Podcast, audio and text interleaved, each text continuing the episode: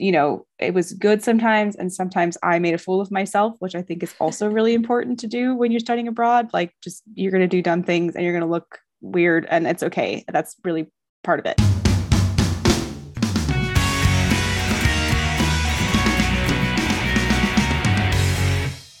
Hey there, I'm Lily, and you're listening to Mindful Admissions, a podcast by Strive to Learn. In this episode, Rachel, Amanda, and I sat down to talk about study abroad, something that I've been interested in for a long time now, and I'm still trying to get off the ground for myself. We talked about the different types of study abroad, how students can study abroad, and some of the kind of pros and cons of doing a study abroad experience as a student. This one has a lot of good info in it and a lot of personal stories from Rachel and Amanda, so we're going to go straight to it. Let's get to Rachel and Amanda.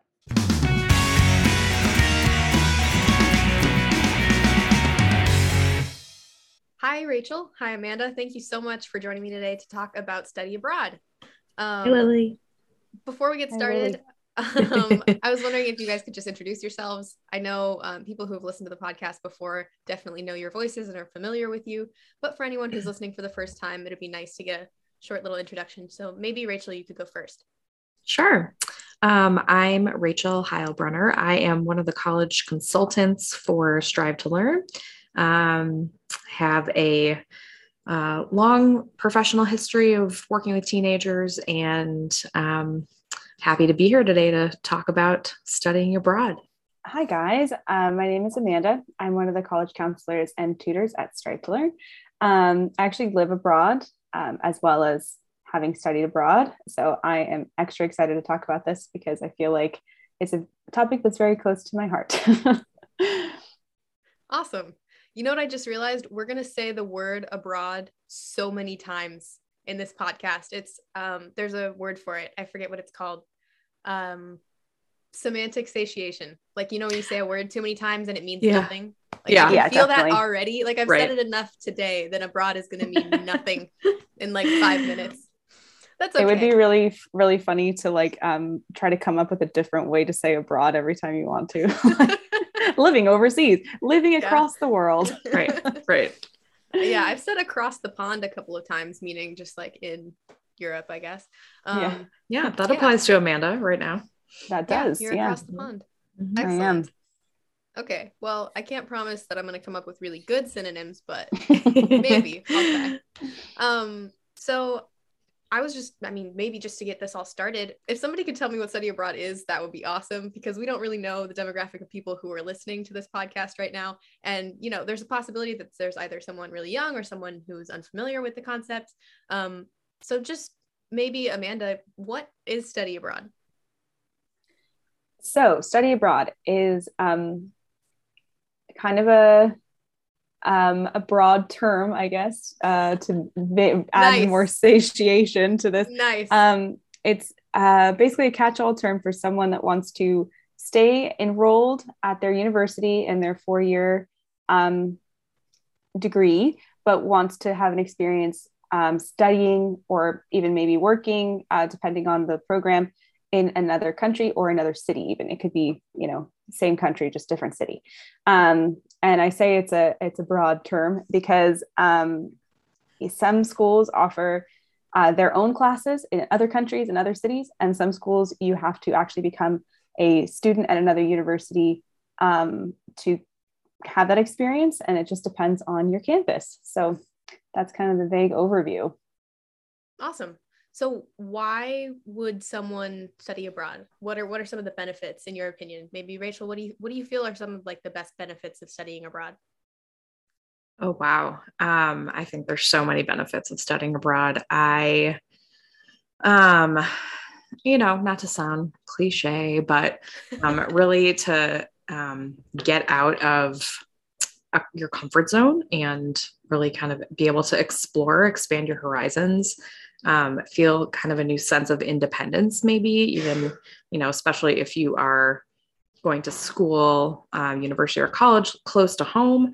And then you have a chance to really branch out and experience something new. You know, I think immersing yourself in a new culture is just, has opportunities for so much personal growth and can give somebody an opportunity to find new things that they love about the world, themselves, a professional career maybe, and just, you know, meeting new people from other countries, and seeing how they live. Just having that experience is a really wonderful thing.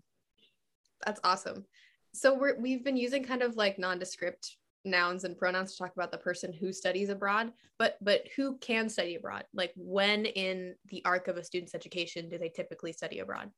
I'm going to jump in here and kind of go off my last comment, which is sort of, it depends. A lot of times it's juniors, you know, you've kind of gone a couple years into your degree, and maybe you are planning to do something your senior year back on campus. So you want to spend some time as a junior studying abroad. However, that is only in general, because some schools offer it sophomore year all the way to senior year. And I think it depends a lot on what your peers are doing as well. I don't want to say, you know, do everything your friends are doing, but a lot of times, you know, you might want to go abroad with someone that you know. So you might want to schedule it around that as well as something that you're interested in. I know I personally went abroad at my last quarter at university because I was actually done with all of my credits and I had an extra quarter. So I thought, why not? And so I guess what I'm trying to say is there's no wrong time, just the right time that works for you in your college career. Awesome. And you mentioned kind of like maybe that what your friends do, what your peers do has an effect on you, but maybe it shouldn't be the entire kind of deciding factor. We talk about good fit a lot in college counseling at Strive, and this seems like a similar situation. Like, you want to find the good fit study abroad arrangement for yourself.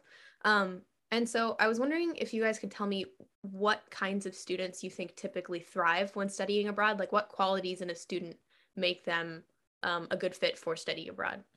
Well, I think we can both answer this because I think it's such an open-ended question.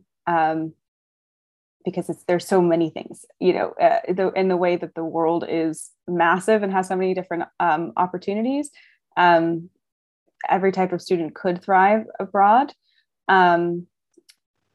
However, where you decide to go, I think, matters. So, for example, if you love the city, if you absolutely love cities, and you accidentally end up studying abroad in the middle of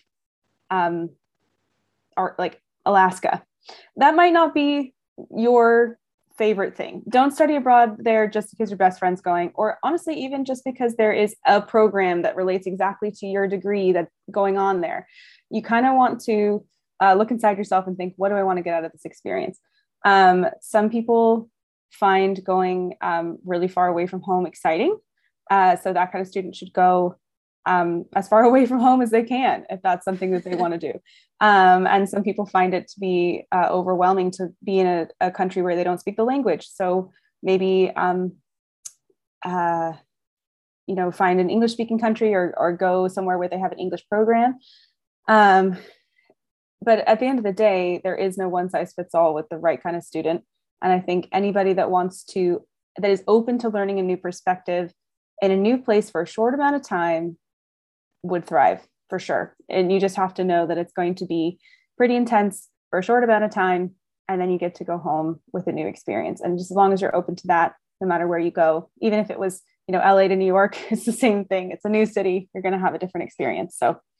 Yeah, I would agree with a lot of what Amanda said. And I think that there are a lot of students also who tend to hold back this opportunity because they think they're going to miss out on something on their current campus, or something that's going on with their group of friends.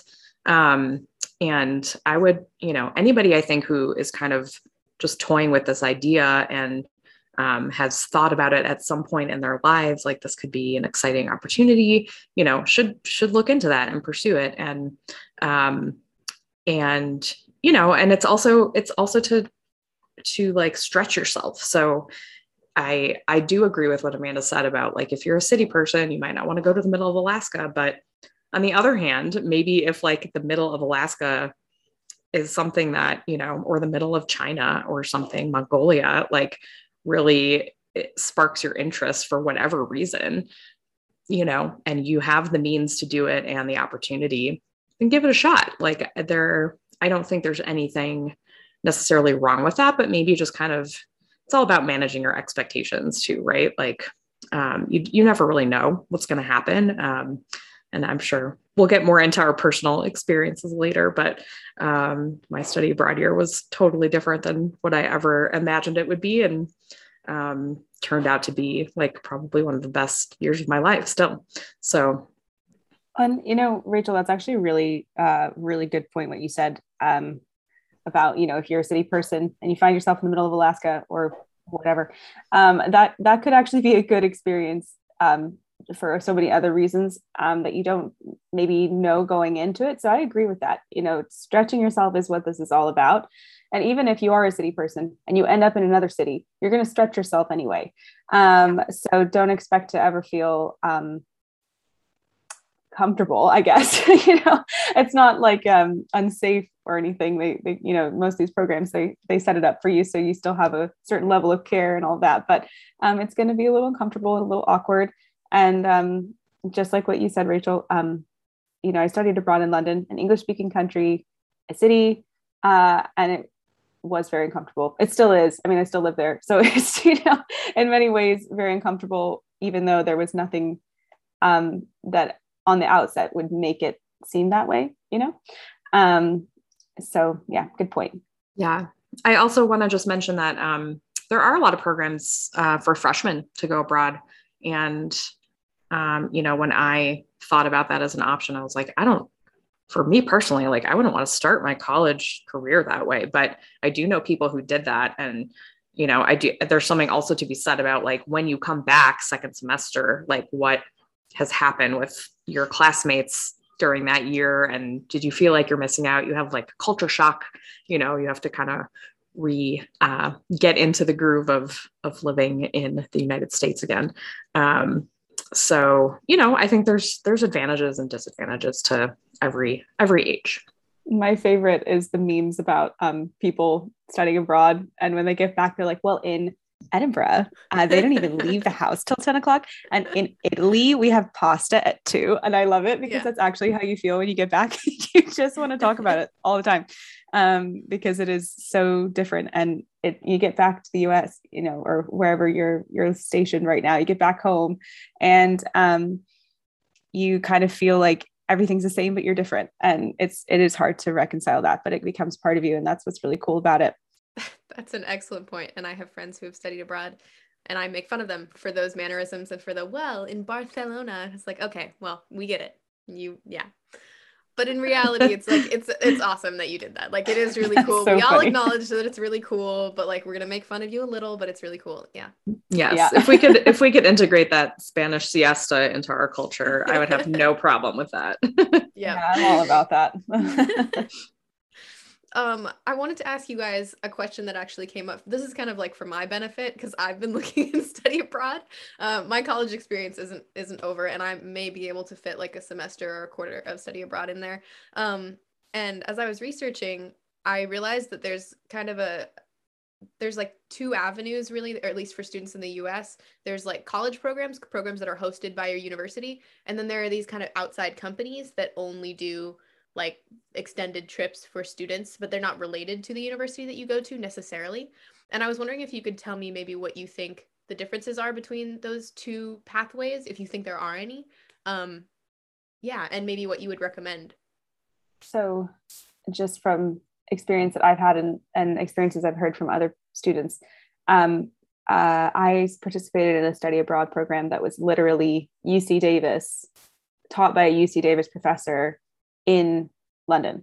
So that was really cool because you kind of got to build a relationship with a professor that you could still see, you know, relatively frequently with other students that had a similar background to you and you were all experiencing it together, like a little bubble of like UC Davis students, you know, on an island. So that was really cool.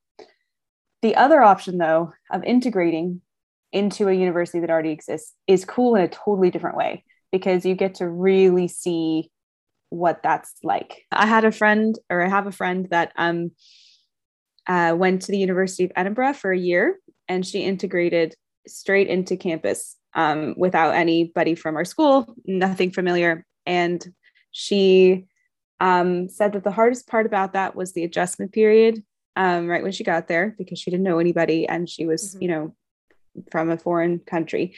However, it was so cool in ways that my experience wasn't cool, that she got to meet a whole new set of friends and really experience it for what it truly was. So I don't think either one is better or worse. But I do think because she had a whole year to integrate, it was worth the harder landing of not knowing anyone, because she spent the whole year making friends, having new experiences. And of course, there's other people that are not Scottish and not from the UK that were there. So obviously you make friends with everybody from all over the world. It's not just the students that go there. So because my program was shorter, it was only 10 weeks. I was really glad actually to not have to have a harder landing. It was nice to have just like, okay, we're going to have a quick bubble, 10 weeks. And go back home. And that's a different kind of experience, but it is a lot harder to meet actual people, like local people, because you end up hanging out with just your bubble. Sure. So if you're interested in making international long-term friends, I would probably recommend going for as long as you can, you know, whether it's a semester or a whole year, and, you know, kind of crash landing and making the most of it that way. It just depends on what you want from the experience. Yeah, I agree. I mean, so my experience was that I went to University of Wisconsin-Madison. That's a big school that offers a ton of different study abroad program options. And so the other benefit of going through your own university is that you get the credits for the classes that you're taking, even though school kind of becomes almost like the background piece of what's happening. Like you're there for school, but it's not really always the priority. And, you know, so you don't have to kind of go through the red tape of if you do a different program and then having to transfer credits and things like that.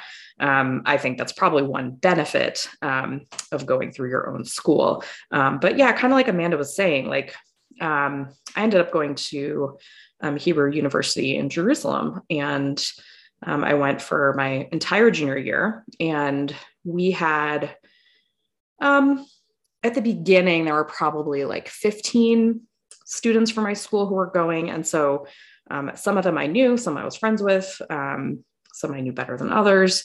And we also had like an advisor in Jerusalem who would like bring us into her home. And she was an American woman who kind of like became a grandma figure to us and like would have us over for dinner. And it was like the best, like a great thing, but like, you know, she wasn't Israeli. It just was like a point of kind of connection and getting a nice home cooked meal. So, you know, I still was able to really branch out and meet a ton of other people. And still a lot of those people, because of the school that I went to, they have an international school. And so we were all in the international school. So I wasn't really meeting a ton of Israelis necessarily. I was meeting other Americans from other schools, some Europeans, and, you know, we also, it felt like a little bubble, like we called it Rothberg High. And, you know, I think, for the most part, those of us who were there just really loved it and had an amazing experience. But, you know, it was still hard to kind of get out of that bubble a little bit. Yeah. Yeah. Do you feel like you got, any kind of language immersion while you were there? Yeah, definitely. We were required to take, Hebrew classes. And so even before first semester started, we had to do something called Ulpan, which is, 6 or 8 weeks of Hebrew immersion classes. So that's the only thing that you're taking before actually formal school starts. And, you know, but the hardest thing is like you get in a cab or something in Israel, and then you try to use your Hebrew knowledge and language and you kind of stumble, and then the driver decides that he wants to try to practice his English. And so, you know, it's kind of all relative in terms of that immersion, but there was definitely a requirement to take those classes. Yeah. Well, I admire that commitment. My sister takes Hebrew classes occasionally. Like she's a weird language buff, and so she likes randomly taking classes when she can. And I think of the languages that she has kind of tried to acquire, Hebrew has been the most challenging. Like it's tough. A little bit of a tangent, but it's tough. Yeah. It's a hard language for sure. Yeah, absolutely. Awesome. Thank you guys so much for telling me a little bit about your personal experience. I love hearing that. And it really inspires me to kind of actually go after getting a study abroad experience of my own. One of the other things I wanted to talk about in regard to the difference between a school program and an outside program is the disparity that I've noticed in cost. It seems to me that there's a greater financial obligation to outside programs, whereas at a lot of colleges and universities, you can kind of pay your regular college tuition and just go somewhere else. I mean, with other like cost of living and food and transportation and things like that. But yeah, I was just wondering if you have any advice for how students can meet the financial obligation for study abroad. I definitely can vouch for how easy it was I went to UC Santa Cruz. So this is a little hot take for anybody at a University of California school. If you are a University of California student at any campus, you are allowed, or at least at this time, you are still allowed to take one quarter at a different UC, like enrolled in their classes. So that's kind of a fun fact. And also in this case, I studied at UC Santa Cruz and I took my study abroad quarter through UC Davis. So it not only counted as a UC class, but it was also my quarter away from Santa Cruz, but like at Davis.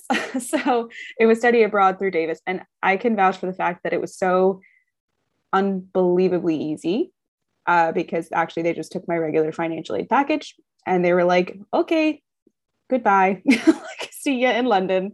There was a little bit of confusion with the financial aid office, not understanding that I was like in Davis. And then they were like, wait, what? Like, so I got a bill from Davis and also a bill from Santa Cruz. And then they had to reconcile that. So there was a little bit of confusion there, but it was totally smoothed out. It was absolutely fine. So from my personal experience, so easy. As far as studying abroad at a different institution, maybe Rachel, you have some input on that.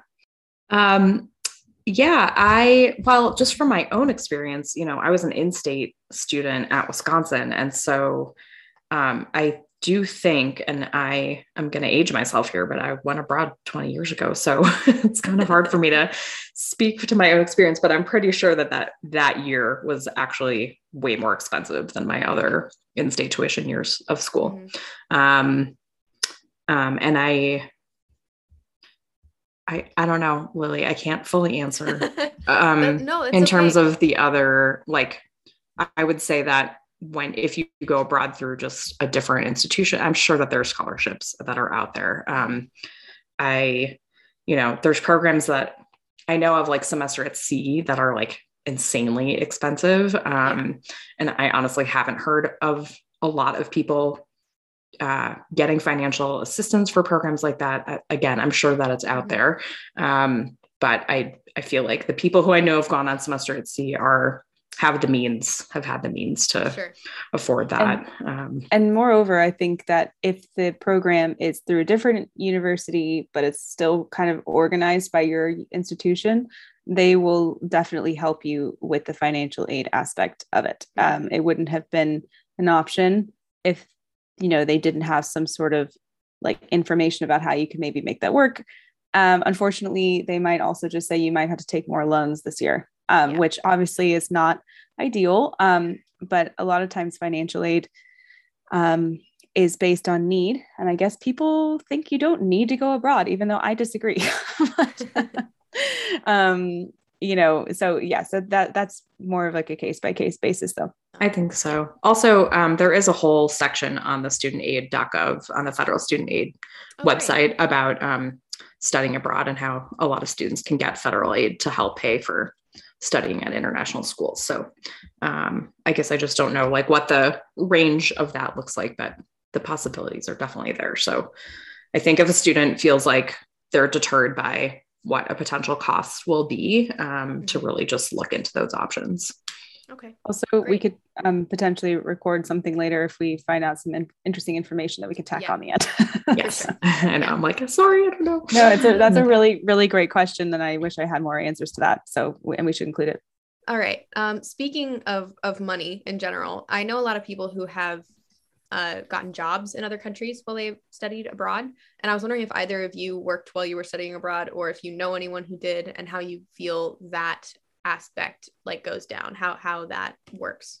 I personally did not have a job. I did a couple of fellowships that were, I think the kind of time that would be spent maybe in a job outside of school and outside of social time, that allowed me to kind of break into other things. One was actually a trip to Russia to lead Passover services, Passover seders, for small communities in the former Soviet Union. And that was super cool. I mean, I think that I'm coming from a place of being fortunate that I didn't have to work that year. I did work, when I went back home senior year in my fifth year of school too. But yay, 5 year college people. Yep, high five. Yes. And I will say that well, I can get to this later, but, I do think I know a few people who did have jobs, and, it is a different way to totally immerse yourself in that culture, because you're going to be working with locals. You're probably going to have to speak the native language, whatever that is. And count local money, figure out what the count local is. Money, 100%. Yeah. So I do think that there's some interesting, benefits to getting a job in another country. And also, maybe if you only are going for a semester or 10 weeks, like Amanda did, that might not be the way you want to spend your time. So, you kind of want to travel around and be able to see other parts of the country too, or even other countries while you're there. So on that topic, so actually, interestingly enough, one of the reasons I chose my study abroad program that I did choose is because there was an internship involved that was obviously just for the amount of time I was here. So I'll get to that in a minute. But to answer your original question, Lily, about working while you're abroad, this comes down to visa requirements, which obviously we are not qualified to give you advice on, but I will say what is qualified to give you advice on it is every different country's student visa page. So if you just Google the country you want to go, you can find out if they'll let you work or not. If that's something you want to or need to do while you're there, you should pick a country that allows you to work. The UK doesn't allow you to accept funds or any job as under the visa that I came under. So I had to be an intern unpaid. But there are countries that will let you do it. And it, like Rachel said, it's a really great way to meet people. And just to get experience, I was an intern at they call them charities here, but it's just a nonprofit. And it was really interesting. I have to say it was humbling, not because of the reasons you might think, but because I didn't realize how different the workplace would be in a different country. And that actually blew my mind. It was good sometimes. And sometimes I made a fool of myself, which I think is also really important to do when you're studying abroad. You're going to do dumb things and you're going to look weird, and it's okay. That's really part of it. And I don't regret doing that at all. And I think it was my one sort of win, especially because I was in such a bubble with my, cohort there of academics. It was really nice to get out into the world and meet real people that lived in this country, and they get a kick out of you too. They think that you're so interesting that you're here, and they want to hear about you and you want to hear about them. So it's a really great cultural exchange for both parties. Well, I say that usually, I mean, I'm sure there were some people that didn't want to talk to me, but yes. And I would say especially in a country where you're learning the language, what a great way to practice, as long as your job is okay with the fact that you might, not be the best at English. But most countries are really very welcoming to that. They're like, oh, she's trying, or he's trying, they're doing their best. So yeah. On a similar note, I also just remember that I actually did, I got a volunteer job, in my second semester there. And I wasn't really working. I volunteered, I think, probably just once a week from what I can remember. the YMCA in Jerusalem has something called the Coexistence Kindergarten. So it's for Arab, Israeli, and Israeli children.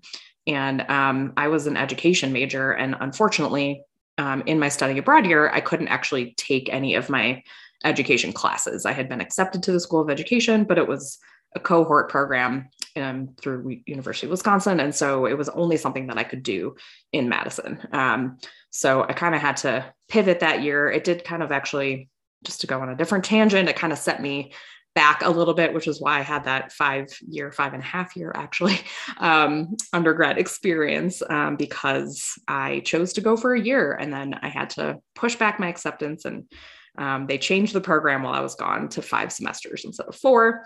So, but I would do it all over again. Like that was worth it to me, making that kind of sacrifice. But I did still want to have some touch point with, children and students and, really thought that this Coexistence Kindergarten was a great way to kind of still maintain that connection to working with young students, because that was my degree that I was going for, was elementary education, and also kind of be a little more open to and kind of have this experience with like the, political conflict that exists in Israel, and to kind of be a person who was working with, both sides and being able to see how these children interact and how they're taught and how they're actually friends with each other at a young age. So, so volunteering, I think, can also be a really good way to immerse yourself in the culture.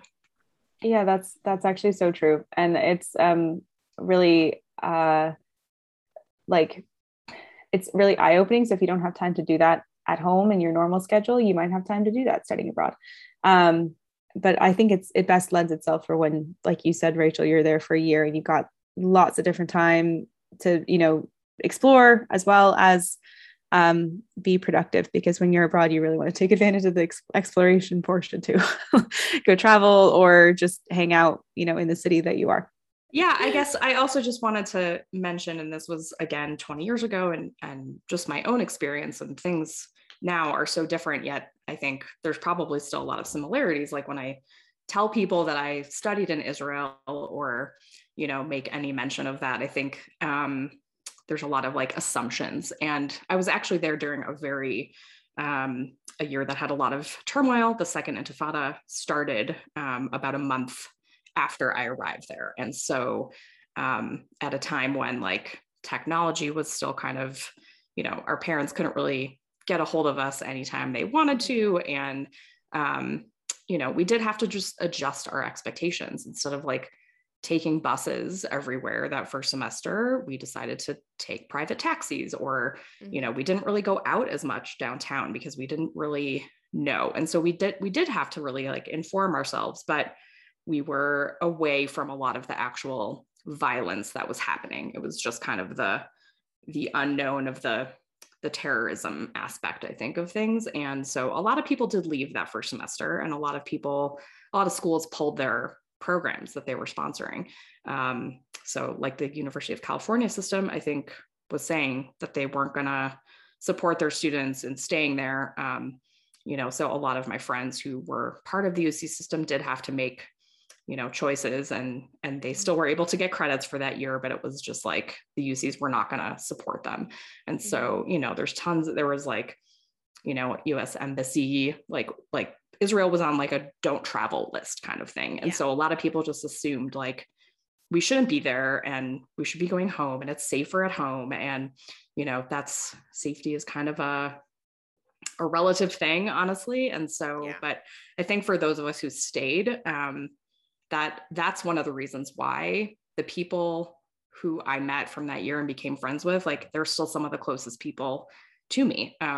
The program, I think, probably ended up having like a third. I think we had maybe 200 students who were international students in that school versus like when we started that year, there were probably 600, something like that. So, it became, I think, a more meaningful experience, even though there was a lot of unknowns. And the second semester, we were able to kind of live a little bit more like Israelis, with that mindset of like, life is short, we're going to hop on this bus and it's most likely going to be fine. And you know, sure, we might be taking risks, but you're taking risks anywhere you go. And so, you know, kind of having that experience, I think, was in the end really important for a lot of us. And, you know, we were able to say to our friends and family who are in the United States, just watching CNN, you know, concerned about the everyday happening, like, you know, our life is not what you're seeing on TV. So, well, and I think more to your point, Rachel, and one of the reasons that I feel like we both wanted to talk about this was I was in London in 2017 when London was being bombed by, or not bombed all exclusively, but there were bombings and stabbings all over the city in London and in Manchester as well, and several other places in the UK. And terrorism was definitely on the uptick in 2017 when I was here. So much so that the weekend that I went to Manchester was the same weekend that the incident at the Ariana Grande concert happened. So I was like walking in the middle of the Manchester Plaza and all these people were going into the concert. And I was on the train home that night, like back to London, and all the reports were coming out that there had been a bombing in the same arena that I was just passing. So, you know, it was definitely a scary time. And things like at Borough Market, there was an incident, and Borough Market's a really popular place for college students to be and, you know, drinking and having fun and eating and whatever. And yeah, it could happen to anybody. And I think the difference is the way the media kind of controlled that situation. Most people weren't like, oh, Amanda, you should come home. Nobody said that. They were kind of like, oh, be careful. Like, we're worried about you. But it wasn't like, oh, we're never going to send our students to London again. So it is interesting the way the media can sort of shift your perspective and your home family's perspective. Granted, we did have Facebook and WhatsApp and all those things, and I was constantly updating my family that I was okay and whatever. So that's a little bit different too. The constant contact thing makes it a little easier. But yeah, very interesting. Two halves of the same whole, you know? Yeah. And that's not even to say with everything that happened in the last couple of years with COVID and all the people who were studying abroad and had to literally hop on the next flight home because their countries were about to either shut them down or kick them out. Right. And, you know, by the time we were leaving and going back home in that June, things had kind of started to escalate again on the terrorism front. And so I think toward the end of that year, it just did feel like, okay, I think I'm ready to go home now. This is starting to feel a little bit more stressful, you know, and there's places that we were going, like Sbarro Pizza, just downtown Jerusalem, was bombed later that summer. The following summer, very unfortunately, there was a bombing in the school cafeteria where a lot of us used to eat. I knew somebody who lost her life in that bombing. And, you know, that's just like a terrible, terrible thing that, you know, you never want to happen to anybody. And still it's like, you just have to, you have to like not be afraid necessarily of those experiences and what could happen, because things happen here too, you know? Well, I was going to say, Rachel, like I still live in London, as I said earlier, and honestly, people here frequently ask me, oh my gosh, like there was this incident happened here. Is everyone you know okay? And they're just as scared of what's happening over there as your family might have been of what's happening over here. So it does happen. But I think it's a bit of a privilege to also be able to go home at the end, should you want to.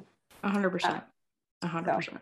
It's all, I think studying abroad is a privilege within itself, right? Yeah, like true. Yes. It's really being able to live an experience that not everybody gets. Exactly. And so I'm very grateful for that. And, you know, yeah, I guess it kind of does make me think, like 2 weeks ago, there were terrible fires in Colorado. Those houses are 25 miles from me. And I still had friends and people checking in, like, are you close to that? Are you okay? You know, which makes a ton of sense. Like if I see that happening in a city or anywhere where I know people, like I'm going to check in on them too. But yeah, that's life. And there's just kind of things that can happen any day, and it's anywhere. All about what's familiar as well. Like, I mean, when California fire, like the wildfires happening in California, obviously we all hate them. We're scared of them in so many different ways, but it's like a familiar, like, oh, this is what we're going to do.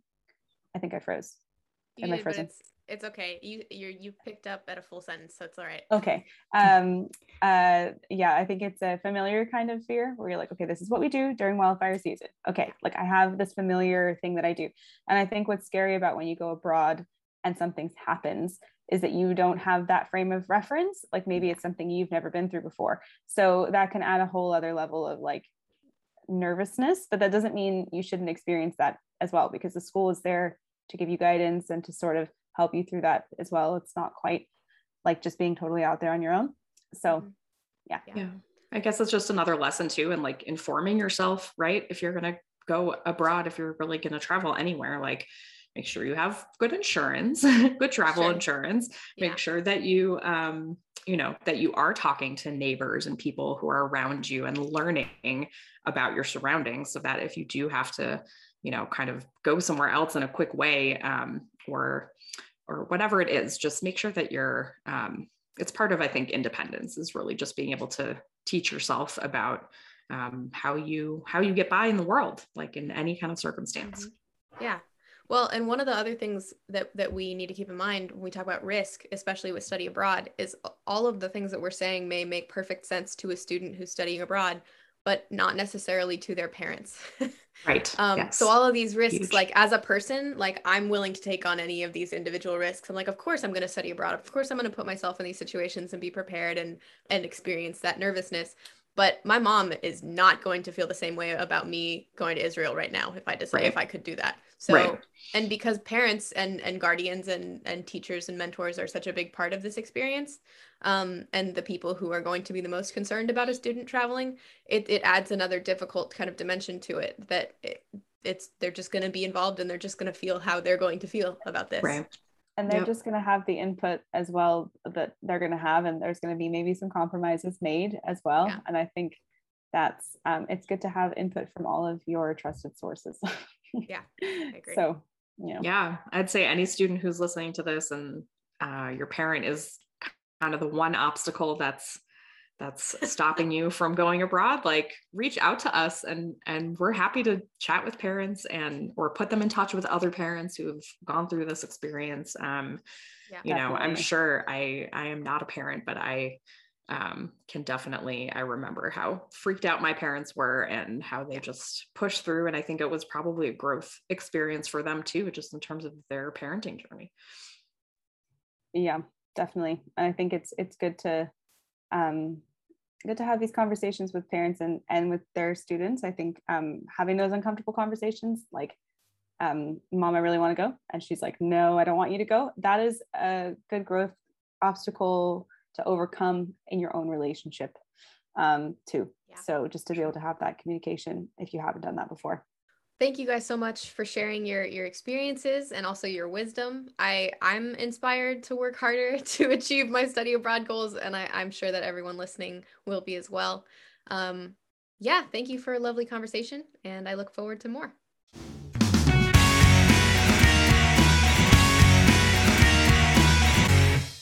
Thanks for listening. As we continue to produce episodes of this podcast, you can follow along on our website, www.strivetolearn.com, or wherever you get your podcasts. Stay tuned for future episodes, and don't forget to subscribe. We'd appreciate any support you can give, including likes, downloads, shares, and good reviews. Got something you want to learn about? Ask us questions in the comments or DM us on Instagram @StriveToLearnTutoring. Get the latest updates on the college admissions world and be the first to receive exclusive offers when you subscribe to our newsletter by visiting our website, www.strivetolearn.com. Thanks for sticking around, and I'll see you next time.